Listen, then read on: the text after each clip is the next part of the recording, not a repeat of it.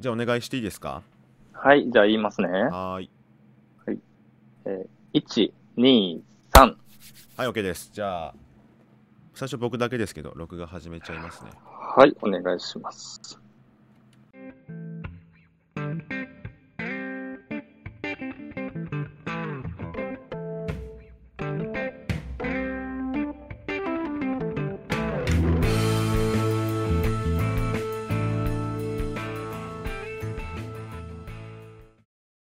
皆さんいかがお過ごしでしょうかダットのごとく剣でございます相変わらず1ヶ月ぶりでしょうねきっとこの感覚だとえっとですね最近あのノットフェスが日本にまた来る2020年に来るという情報をちょっと遅れてから手に入れましてまあ早速チケット取ったんですけど、まあ、僕ねそんなお金持ちじゃないので2日目だけ行こうと思ってるんですけどこれ今回明らかに2日目の方が豪華じゃないですかなんか2日目はマリリン・マンソンとコーンとスリップノットってなんかね本当に2万円でいいのっていう感じで僕あの前回のノットフェス2016年かな行ってるんですけどその時はスリップノットがまあもちろん一番最後で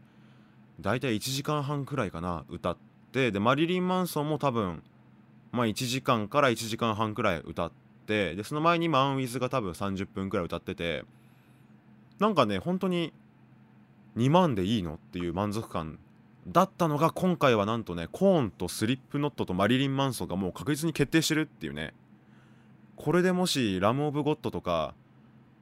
まあないだろうなとは思うけどなんかもっと他の大御所来ちゃったりしたらねなんかもっと払わせろって気分になりますよねまあそんな感じでノットフェスのチケットが無事 Day2 が取れたんでね来年の3月が楽しみになりましたまた最近僕あのウイスキーにちょっとハマってて前までそんな飲めなかったんですけどここに来てねなんかだんだん飲めるようになってきちゃってでこう成人式のお祝いにですねあの昔父がワイルドターキーっていうやつとグレン・リベットっていうウイスキーをプレゼントしてくれまして机にずっと置いてたんですけどまあずっと開かずの瓶だったんですよねそれがあのこの1ヶ月くらいかなでみるみる減ってて、まあ、これがあの飲んだくれの第一歩かとまあそんな感じで最近の近況報告なんですが皆さんはいかがでしょうか、まあ、最近なんだろうついでに言えばですねあのーまあなんていうんですかねちょっとネタバレになっちゃうんですけどメンバーが1人増えたんですよまあこの後ねその詳細はあのしっかり話していこうと思ってるんですが、まあ、どんな人なのか男性なのか女性なのか僕より年上なのか年下なのかはたまた日本人じゃないかもしれないなんてねまあ交互期待ということで本日もダットのごとく盛大にスタートしたいと思います改めまして皆さんいかがお過ごしでしょうかダットのごとくケンでございますあの冒頭で盛り上げるだけ盛り上げて話したあの新メンバーなんですが早速ねちょっと紹介してもらおうかなと思いますどうぞ皆さん、はじめまして。打倒のごとくをお聞きの皆さん、はじめまして。ゆうすけと言います。よろしくお願いします。ねすごいですねこ れやっぱあのー僕も今日はとても緊張してるんですが緊張されてますかまあまあ、僕もね、こういうことするの初めてなんで、はいまあ、うまくできるかわかんないですけども、はいぜひぜひよろしくお願いしたいなと思ってますよ。まあなんか出だしは好調って感じです ねなんかねその前僕ゲストを呼んでたじゃないですか一度だけはい。あん時は結局その哲さんって方があの入りひどかったよねみたいな話を後日されて てそうだったんですかそうあの時なんかあの西東京カメラ部の哲さんですって言ったら「わー」みたいななんかその 上がりきれないテンションで入ってこられたんで、はいはいはいまあはい。言われてみれば確かに何も考えてなかったなそういえばみたいな、しかもその時は何か生放送かなんかされてたんでしょそうだったんですよもう僕緊張して緊張して どうす生で2人入ってくるってすごいなと思いながら聞いてましたよ。そうなんですよ初めての2人で生でねえなんかこうめちゃくちゃ早口になった ししかも結局そんないっぱい人来るわけないんですよそもそも知名度そんなないのにああ、はいはい。そうみなのあのね、見てる方、聞いてる方がね。そうなんですよなのにめちゃくちゃ勝手に緊張してめちゃくちゃ速くなるっていう、まあ、そんな感じでしたね でもぶっつけ本番も嫌いじゃないですよ。そうですか言いましたね今じゃあちょっといつかいつか公開収録とかできたらいいですねまあその時にはまたね、改そうめでますしてねいろいろ頑張りますんで。考はい。えていこうと思います、はい。というわけでねあの今回はですねゆうすけさんの素顔といいますかはあ、今回その自己紹介的なことをしてもらおうと思いましてそうなんですか。はいあの一問一答形式的な質問を14問はい。14問。はいあとまあ多少ね僕の適当な質問が4問プラスちょっと素敵な質問が最後に1問ございます、うん。はあ。始めていいでわかりましすかた自己紹介ですね。そうですね、まあ、自己紹介的な質問ですね、わかそりのユました。うスケさんの僕アがイデねンティティをこう聞いていきたいなっていう了解です。はい包み隠さず答えていこうとお願思いま。いしますはい。じゃあ早速1問目まあもうこれはもう出ちゃってるんですけどあのお名前を今一度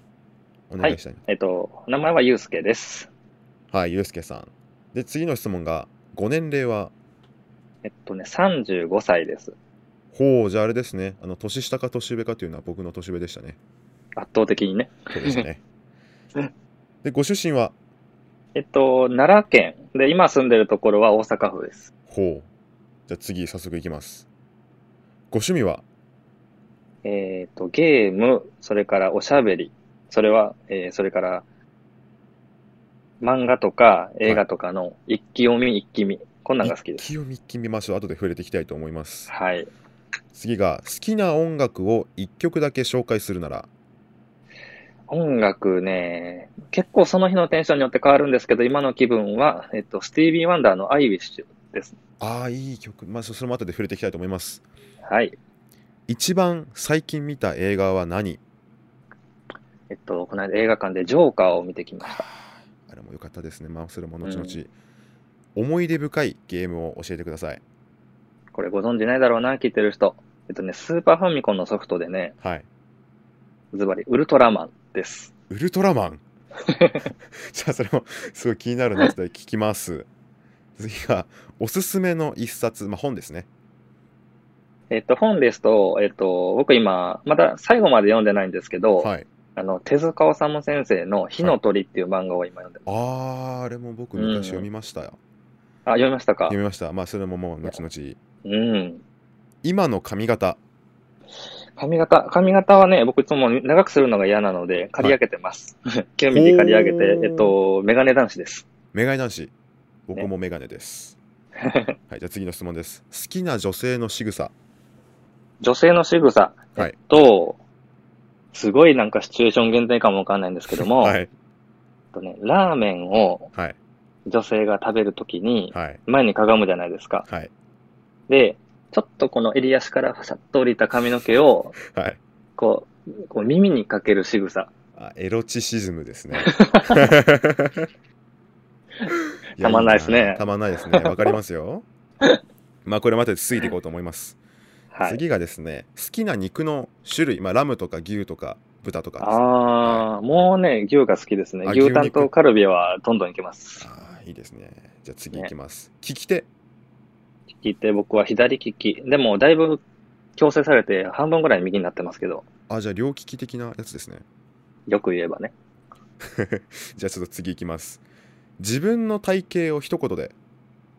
体型ですか僕でもそんなに特徴的な体型ないですよ。もう、中肉中背。ちょっと痩せてるかなうん。じゃあ特定は難しいですね、体型だけで。そうですね。もうひと、あの、どこにでも隠れられますわ。じゃあ次いきます。行ったことのある国。国、えっと、子供の頃に家族旅行でシンガポールに行きました。おー、まあ、そその感想も後ほどうん聞かせてもらいます。ってのが、ここまでがはい以上、一問一答形式です。はい。で、こっからが、まあ、なんていうか、一問一答じゃなくてもいいかなっていう質問を取材させてもらいます。はい。何でもどうぞ。はい。で、1個目がですね、子供の頃になりたかったもの。子供の頃になりたかったものはい。子供の頃になりたかったもの。父親がはい。えっと、消防士だったんですよ。ほー、またかっこいい。そうそうで、あの、まあまあ、あの子供としては、その父親の消防士っていうのは、あの、非番の日があったり、出勤の日があったり、結構不定期で、はい。あの、一日中ね、親がいないっていう時もあったんですけど、へまあそういうところに寂しさを感じながらも、一回連れてきてもらったことがあって、職場に。え。あ、職場ってのはその消防署とかにですかそうです、そうですお。おね、消防署のね、消防車の運転席に乗せてもらったりとかしては喜んで、あ、なんかちょっと憧れたことがありましたね。ー。はー、なんかいい話ですね。はい。まあじゃあちょっとすみませんね、つ飛ばして次の質問に行かせてもらいます。え婚約者あるいは恋人の有無、うんえっと、おりません。おりません。それはあれですか、どどっちもって感じですか。そうですね。特にあの罰と独身かでもすないやつですね。そうですね。じゃあ次が、痛みには強い方かどうか。痛みには強い方はい。痛みには強い方。いやー、僕はでも痛いのは苦手ですよ。あの恋人がぶつけたら結構うずくまるタイプですか。いやー、もう5分も動けないですね。まあ、じゃあスペランカよりは強い感じですね。スペランカよりは強いけど、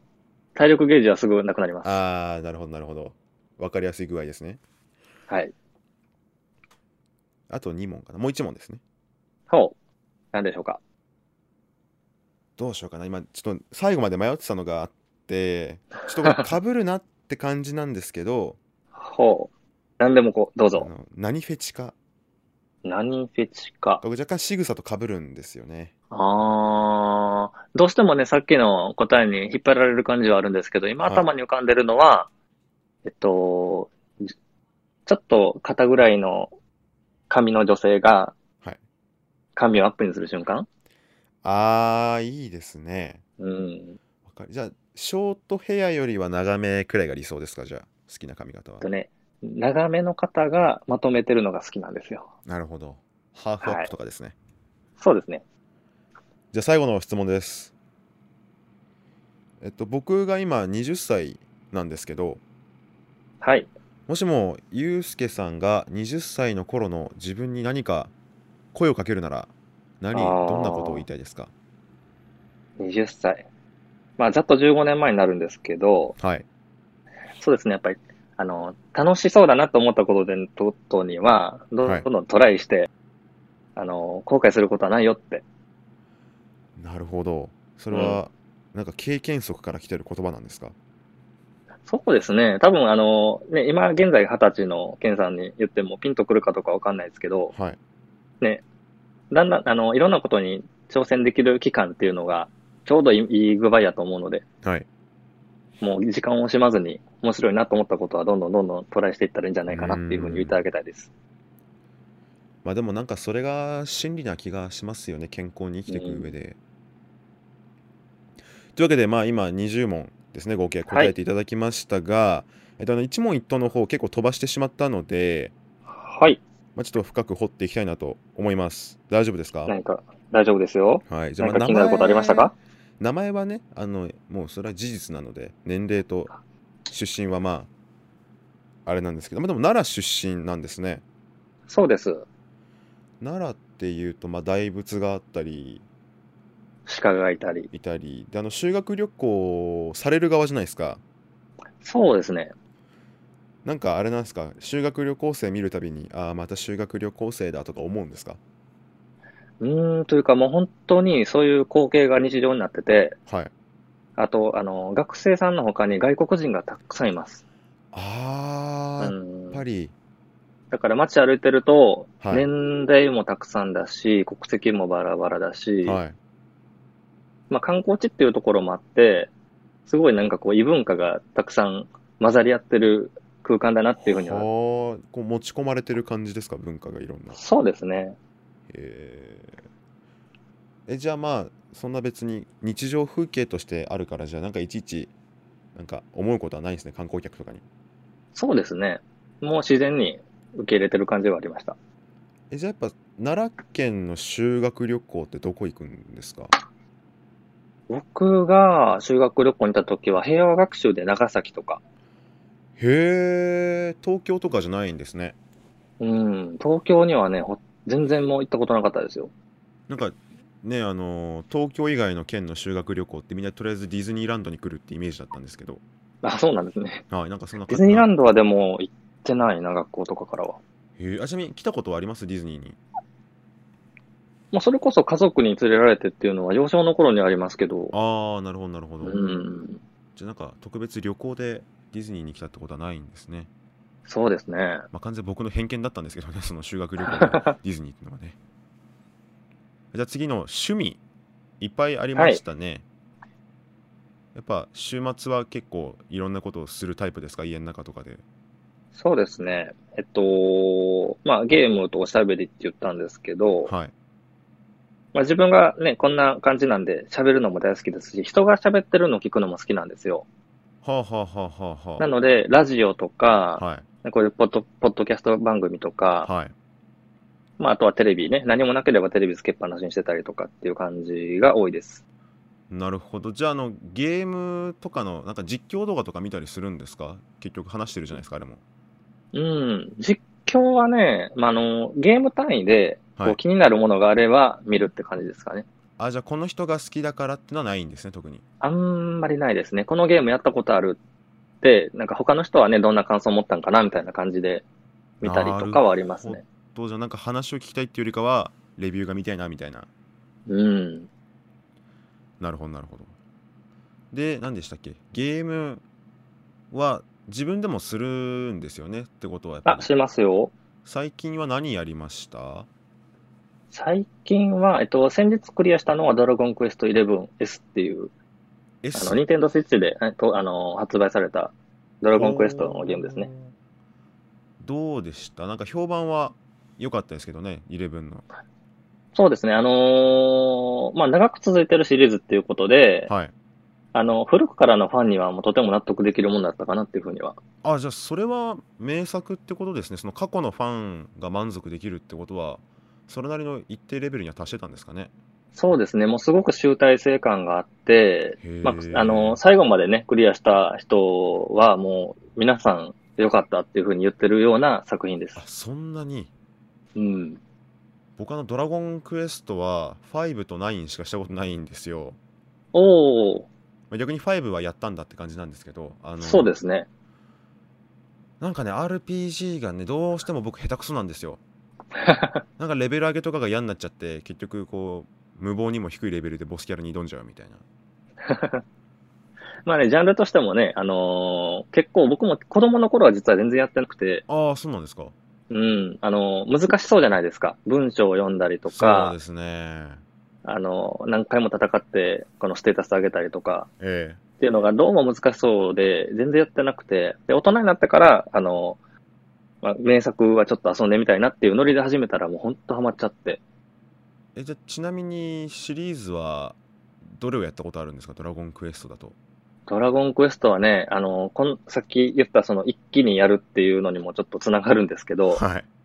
一作目から投資で全部やりました。本当ですかそれはうんすごいです ね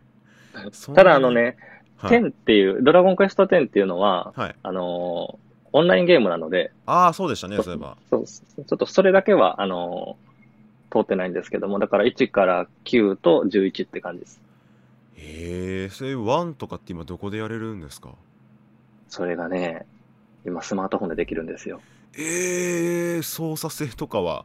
どんな操作性は、えっと、まあ、言ったらあの、画面の上に十字キーとかがこう仮想で出てくるんですけど、あーなるほど、うん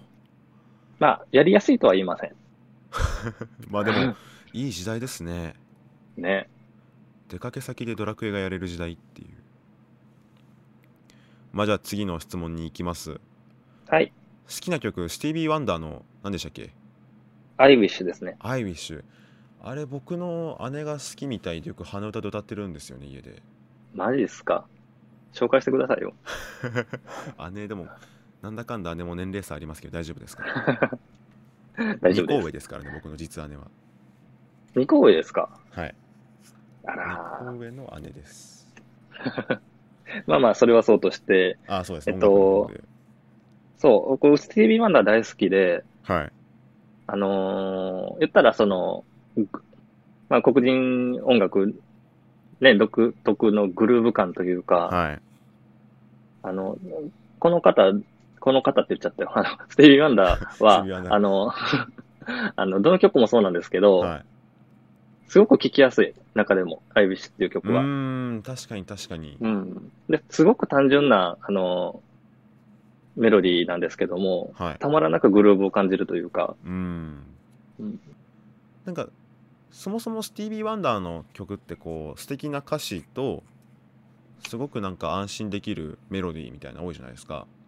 そうですね。その中でもなんか特にじゃあ、アイウィッシュは聴きやすいんですかね。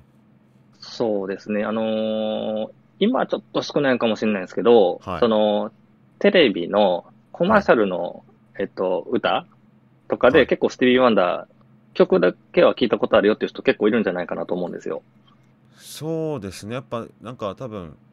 認識してないけどみたいな人いっぱいいますよね、多分。そうですね。で、あの、まあ、スティービー・ワンダー聞いてみようかってなった時に、あ、この曲も知ってる、あの曲も知ってるってなった時に、そのラインナップの中にあったのが、アイビッシュって感じです。なるほど。まあでも、なんか音楽好きな人ほどこう、一個に絞るのってめちゃくちゃ難しいですよね。そうですよね。が言われてましたもんねその気分によって変わりますけどなんてそうなんですよ。結構コロコロ変わるけど、今の気分はこれって感じですか。ちなみに好きなその音楽のジャンルみたいなのは何なんですかジャンルは、えっと、まあ、スティービー・ワンダーって言った後なので、はい、まあ、ブラックミュージックはすごく好きです。まあ、じゃあやっぱあのモータウンとかは結構中心的に聞くんですかね大好きですね。ああ渋いですねっていうのもね、まあ、これ実はこのラジオを撮る前に一通りお互いのこう話はしてるんですよね一応ね。こん初なめて喋るかのような好きか ことをやってますが。どんな音楽そう何が好きかみたいなもう僕ドラクエ11やったってのもね知ってはいましたけ どねまあでもねそのモータウンに関しては僕はまだ知識がね本当に聞いてるけど全然浅いんではい。その辺のカバーはねぜひ今後ユうスケさんと一緒にモータウンの勉強をしていけたらななんて思ってますよいえいえ、ろよろししくくおお願願いいししまます。すじゃあ次ですね一番最近みたいがジョーカーそうです。はい。どう僕はあれすごくいいなって思ったんですけどどうでしたいや、おもしいい映画ですよ。いい映画ですなんかこういい映画ですよ。なんだろうあんまこれまだオチ全部言わない方がいいんでしょうけど、そうですあね。のまあでも言っちゃえばジョーカーじゃないですかあれ話はジョーカーで結す。局結局バッね。トマンもいつもどうせ敵倒すんでしょみたいな感じで、まあ、ジョーカーだから悪に落ちるんでしょって話なんですけどあれどう思います僕はあのジョーカーちょっとあのここから若干のネタバレあるんですけどはい。あれ全部実はあの病院で話してる妄想だったんじゃないかって僕思ってるんですよ話がはい。最後の最後でね、なんかそう思わせるシーンを挟んで終わるっていう。 ですよねなんかちょっとあれしかもこうあなたには理解できないよみたいなこと言うじゃないですか言いますね。からあの時がどの時間軸なのかとかすごいうーん。なん考察のまだ余地がある映画でしたよねそうですね。あのー僕、ジョーカーについては実はあんまり詳しくなくて、あああはいはいはのーね、ダークナイトとか、いはいね、過去のバットマンの作品とかにもね、出てくるすごく有名なキャラクターなんですけど、はいちゃんと、あのー作品として見たの今回が初めてだったんですよ。あのダークナイトとかも特に見たことはないそうなんですよ。これ見て、あ、見ようっていう感じに。あーなってるんですけどじゃあぜひですねあのークリント・イーストウッドじゃないやクリスチャン・ベールっていう方が主役やってるんですけど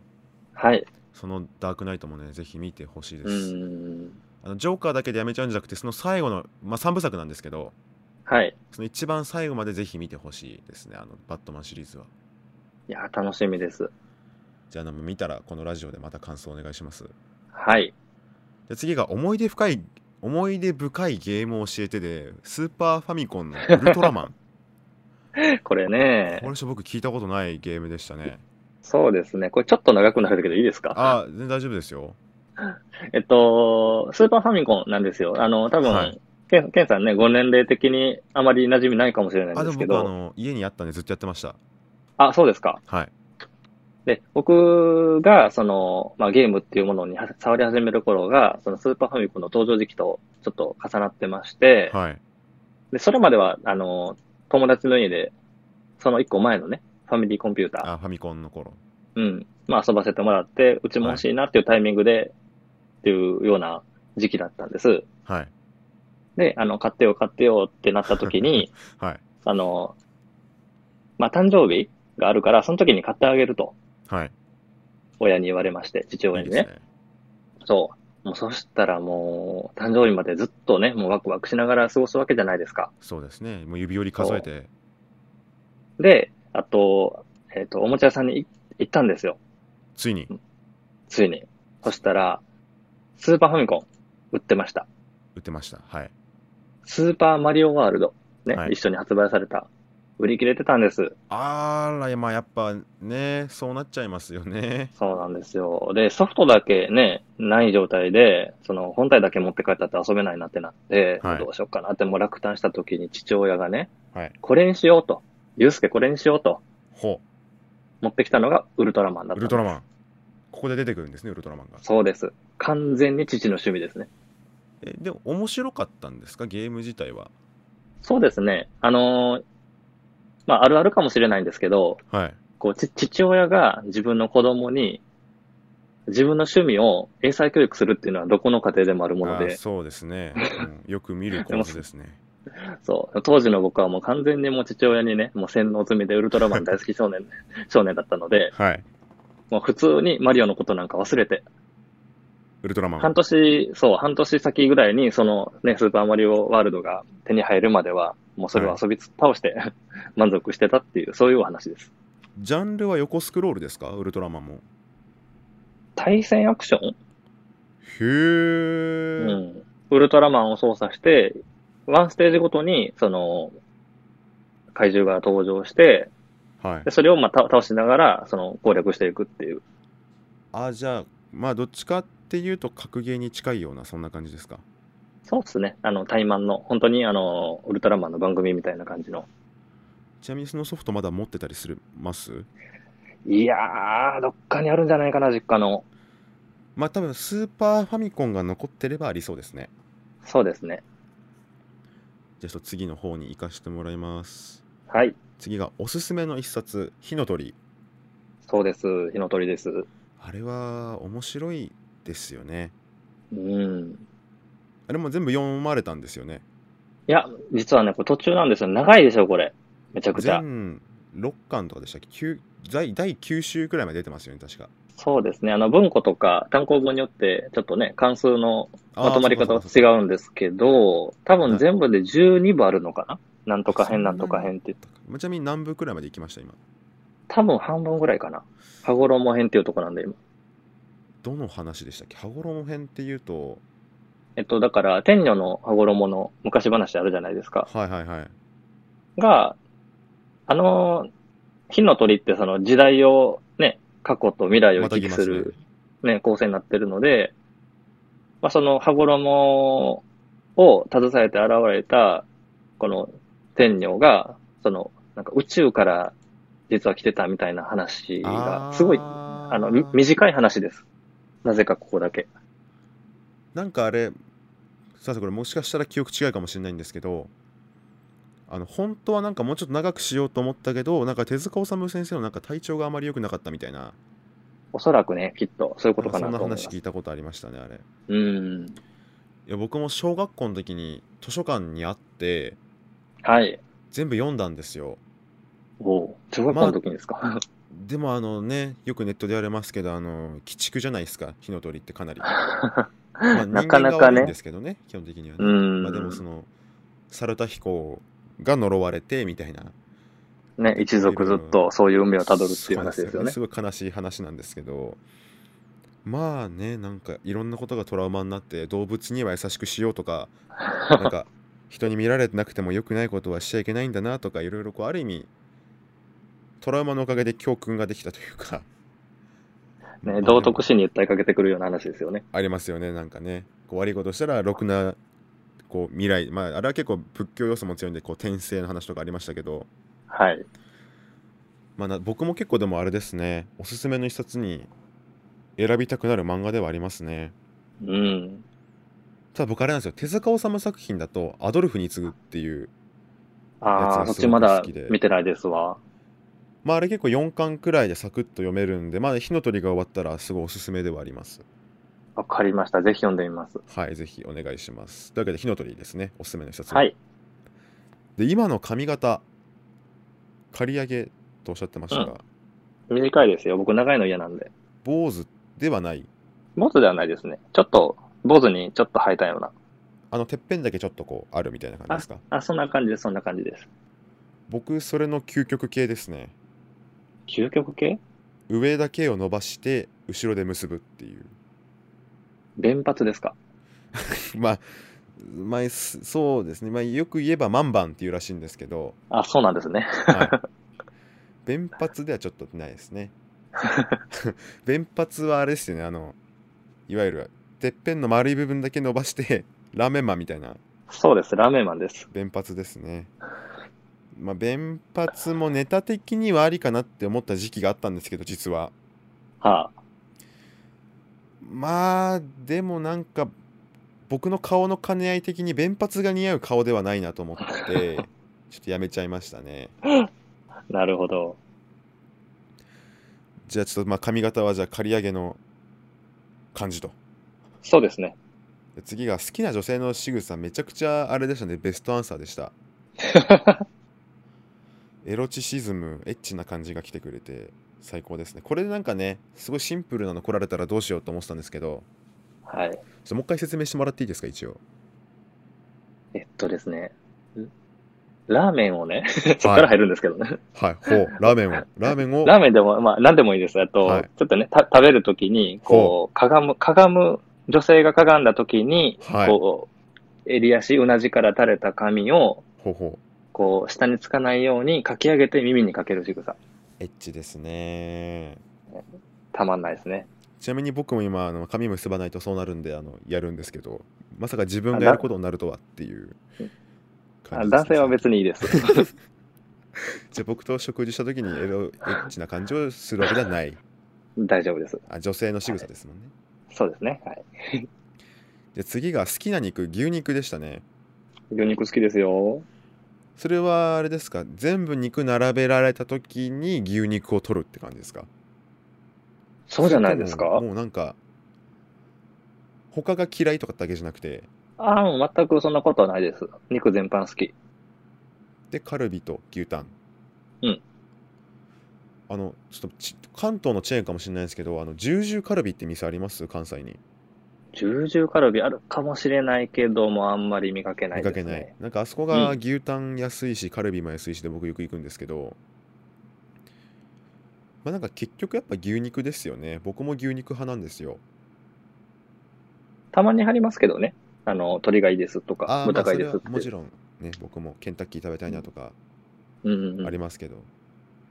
なんかあの牛肉ってうまみありますよね特殊なうん。なんか肉の代表って感じがしますね。ただ僕はそこを差し置いてくるのがラムでラム、羊ですラかム。うまいそう羊うまいなーってなるんですよね僕ね、ラムに関してはちょっとね、いい肉を食べんと、はいちょっと匂いがあーあわかるじゃりなまいですすよか。わそかう。りますわかります安い肉は臭い。こっちで食べると美味しくないんですよねうん。やっぱ北海道とかで食べるともう美味しいあーうまいのが食いたいな。たまらねえぜってなりますあの札幌にビール園ってのがあるんですよ、はい。そこでジンギスカン食べながらね僕その時まだビールがあんまり飲めなくてうん。まあ今なら多分間違いなく楽しめるなっていうんで今度いやー、進むでし行きたいょでう、すビールが。もうジンギスカンとビールってもうお腹減ってきたやばいこああ、れも収録があれですもんね8時っていうね腹が鳴夕る。飯時ですから。てなわけで、じゃあ次いきますね。はい。利き手が左利きだけど、強制されて右もいけると。そうですね。右も行けるというか、生まれは左なんです。はい。で、やっぱりね、あの、親とかが左だとね、いろいろ不便だろうっていうことで、あのー鉛筆を持たすときには右から始めたりとか、ほっていうことで、ただ、あのーまあ、両方いけるっていうよりかは、えっと、食事を取るときは左でしか食べれないんですけー。あど、お箸が左なんですね。あ、そうです、そうです。へでも、例えばボール投げるだの、ー。はい。字を書くだの、っていうのは普通に右でできるので、まあ、強制しきれなかったのが唯一食事って感じですかね。あ、じゃあもう、本当にほぼ右。ほぼ右です。あの、よくあるじゃないですか利き足とか判断するときに前に倒れて先に出る足が利き足だみたいなのあるじゃないですかはいはいはいはい。そういう感じでこううわってで手が出るのはどっちですか、うーん。まあ、やってみな意きゃ識わしかたんないこですけどとない。うん、でも多分左なんじゃないかな。ああまあじゃあやっぱ根底にあるのは左なんですかねうん。なんか左利きってこう天才肌多いっていうじゃないですかそれは僕は天才ですから。ああやっぱ言ってくれる言ってくれるじゃないです かじゃあ今後あの結構こう頭脳派なキャラでいきます ポポロが出ないように頑張ります。頑張ってくださいぜひはい。じゃあ次ですね自分の体型を一言で中肉中背そうですね。ちょっと痩せてるかもわかんないです。中知り合いに聞いたらそのことねよって言われるかもしれないけど。ちなみに身長は高さ何センチなんですか170。ぴったりうんで体重がまあ60ぐらいですかね。ああまあ中肉中背ちょい痩せくらいですかねね。まあ普通でしょ。なんかスポーツとかされてたんでしたっけ特にやってないなぁあの、中学の時に、はいあのー必ずどれかのね、クラブに入りましょうっていうノリで、その軟式のテニス部に所属してたことはあります。あまあじゃあその時のまあ貯金はもう残ってさすがにないですもんねうん中学校だとまあねだって何年前です35歳の方が中学生の時っていうまあ、ざっと20年は前ですから。ああもうじゃあもう貯金とかじゃないですねうん、僕の一人分の人生分ありますもんねそこでそうですよ。そうですよねじゃあまあじゃああれなんですかね中肉中背中肉中背以上もでも以下でもない感じですねそしたらうん。なんか怒り方とか撫で方とかないんですかあ、それはあるかも。結構撫で方ですね。あ、撫でが、まあじゃあなんかだんだん人物像は見えてきましたね。左利きで撫で方で中肉中背。じゃあ次週行かしてもらいます。はい行ったことのある国、シンガポールでしたっけシンガポール。中学の時やったんで、はい。まあ、はっきり覚えてるっていうことは結構少ないかな。まあ、すごくでも綺麗な国やったっていうイメージはありますね。まあなんか綺麗な国ランキングが結構トップの方にいる国ですよね。そうそう。ほんで、あそこは、えっと、結構そのポイ捨てとかしたらものすごい罰金取られたりするんで、法律なでんね。か唾吐いたら捕まるってで、なんか伝説聞いたことあるんですけど。本当にもうそのレベルで。へえ。あの、なんだっけ、ポイ捨てしようものなら、多分給料の1ヶ月分丸々お国に捧げないといけないとか、なんかそんな話を誇張してるかもしれないけど、まあでもそのレベルで美化の意識が高いってことですね。そうです。だから、まあ観光産業でね、盛り上がってる国にしては、すごく綺麗というか、その観光客もマナーを守ってるんだろうなっていう。まあでも元から綺麗だと汚す気にならないですよねなかなかうん。そうだと思います。ニューヨークが荒れてた頃割れてる窓ガラス全部直したら犯罪率が下がったなんて話もありますからねああ、そうですよね。やっぱ綺麗なものは人間壊したくないんですねきっとそうです。大阪とかどうなんですそのまあ前にちょっとだけ話しましたけど新世界とかあるじゃないですか大阪ってうん。ああいうとこはまあ治安は別としてなんかその街の綺麗度ってのはどうなんですか随分綺麗になったと思います。というとなんじゃかあじゅう昔は相当ひどかったそうですね。なんだろうかな。まあ、10年とか、それぐらい遡ると、まあ、その、ね、テレビとか、はいなんかそのね、物語で描かれる大阪のイメージってあるじゃないですか。ありますね結構偏見なんでしょうけど、きっとそうそうそう。だからそこまで、あの、誇張されるほど、あの、汚れてはないですけど、やっぱり綺麗かって言われると、うーんっていう状況ではありました。まあじゃあゴミは落ちてるよねみたいなまあまあ、そんな感じですね。今はだいぶ綺麗になりました。へえじうゃあ、ん。なんでしょうね東京は来たことあるんですよね確かあ、そうです。はい。まあ同じくらいですかまあそうですね。あのーなんていうか、全体的にというかね、この日本が、その、綺麗に、綺麗にしましょうっていうのは変か。まあ観光とかでやっぱり人呼びたいから、はいあのー整備したりとか、ちょっと、なんでしょう、荒れてるところに手が入ったりとか、みたいな取り組みが結構あったので、そういう目的で、あのーちょっとこれ有名な、年代、年代によっては有名な話で、はい昔、その昔、その、ナンバー、震災橋の、はいその、引っ掛け橋っていうところがあるんですけど、ほうそっからあの、阪神タイガースのファンが、もう、阪神タイガースが優勝した時にあー激高して、もう次々この堀に飛び込ん だと。はいちょっとね、あの、カルト集団的なところがありますので、はい彼らは結構ねそうそう独そう特。な文化がありますよねまあ、その、多分、 それがあったからかどうかわかんないけど、はいあの、堀とかもすごく綺麗になって、橋も、あの、さっきのね、シンガポールの話に 通じるのかもわかんないけど、すごく綺麗になって、はいで、なんか下の、あの、堀の下の方にね、両側にね、なんか遊歩道なんかをつけたりして、この飛び込めなくなってるんですよ、今。飛び込み防止だったんですまあかまあ、 おそらく。へえやるな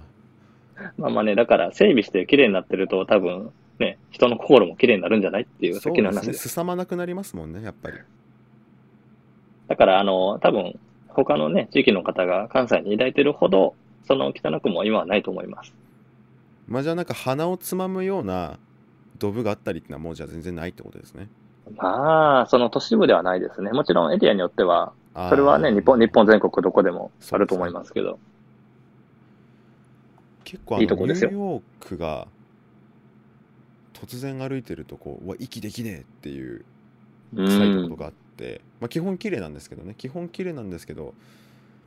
まあじゃあなんか僕結構その感じなのかなって勝手に思ってたんですよなんか大阪ってこう繁華街じゃないですか、うんうんうん要するに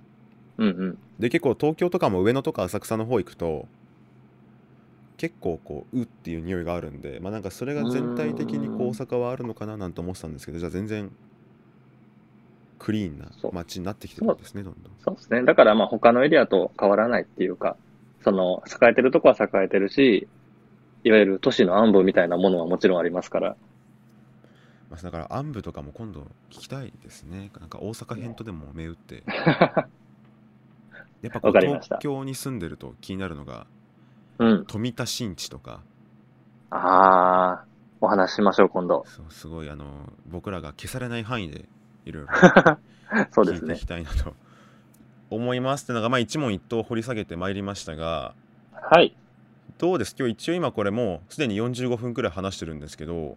ね喋ってると立つの早いですね。やっぱそう思いましたいやいや、でもね、話してる側からするとね、すごく楽しいので、あっという間に思いますよ。あーよ45かったです分かって今言われて、あ、そんなに経ったんだと思ったから。僕あの第1回の時ははい。まあ一人だったってのもあるんでしょうけどもう時間経つの遅くて遅くて、ああ、そっか、ま一だ人喋りだと5分ねか。そうまだ10分あまだ15分わあもうこれ30分いかへんやんって思ってやってたんでよかったですそう思ってもらえて盛り上がってますすから。取りやすい環境がいいですよねね、もうね、ずっともう一人、あの、話をする相手が見つかったらっていう感じで探してはったって聞いたんで、はい夢のようですありがとうございます。いえいえいえてなわけでどうしますかねもうまとめちゃいますかどうしましょうかねいなんかいいですよあの話ーしたいことが特になければそうですね。あの、まあまあ、だいたい突然ね、登場して、こいつ誰やねんっていうようなところも、ね、聞いてる方にはあるでしょうから、はいだいたいね、だいたいこういう人間なんだっていうのが、もし伝わっていれば、御の字でございます。 まあ、とりあえずあのユうスケさんのねあのフェチは分か ったんで僕は今日満足ですちゃんとこうエロチシズムがあるんだなっていうのが分かったんで今日は本当にね有意義な回だと思いますお粗末様です。どうどう締めますかね僕今まであの結構はい。雑にっていうか、あの決めてないんですよ終わり方をああ、このトークの締め方。はい大体いつもねそうなんかなんとなく一個メインイベントが終わったら一回切ってでこう、また近況報告をなんか雑にしながらじゃああの本日の「ダットのごとく」はこの辺にしたいと思いますみたいななるほでもど。なんかせっかくねこっから2人で新体制なんだったら、はなんいか。そういうのを決めたいですねそうですね。それに、あれですよね。あのー今回ね、ちょっと僕の自己紹介っていう形でさせてもらったんですけども、はいケンさはいん。ね、ケンさんどんな方かって、なんか紹介をしっかりされたのかなって話があって、あー特にそういえば僕第1回聞き直したんですけどなんかあの第1回から長な長話もなんなんでって突然本題入ってますよね僕 じゃあこの人は何者なんだと。まあ思ってる方がいるかもしれないですね。はい。まあでもあの僕 CIA 捜査官なんであんま身分明かせないんですけど大丈夫ですか身ぐるみ剥がしましょうか。じゃあそれは次回でやりますかねじゃあ。そうですね。じゃあ、まあ、僕ら的にはすぐ直後のことなんですけど、次回僕の自己紹介あるんでぜひね。うん、改めて、じゃあ、そうなケるンさんがね、どういう方なのかっていうのをお話しいただくようにしましょうか。そうですね。じゃあまあそういうことを絡めつつ次回にバトンを渡していきたいと思います。はい。じゃあこの辺で本日のダットのごとくは終わりにしたいと思います。いいですかゆうすけさん終わっちゃって。はい。このまま、お願いしま終わりじゃ。すあフェードアウトしていきますか。は多ーい。分だんだんこう 今ボリュームがどんどん下がってってるんで今スーッとこう今ボリュームがだんだん下がって。あ終わありまりがしたとうございました。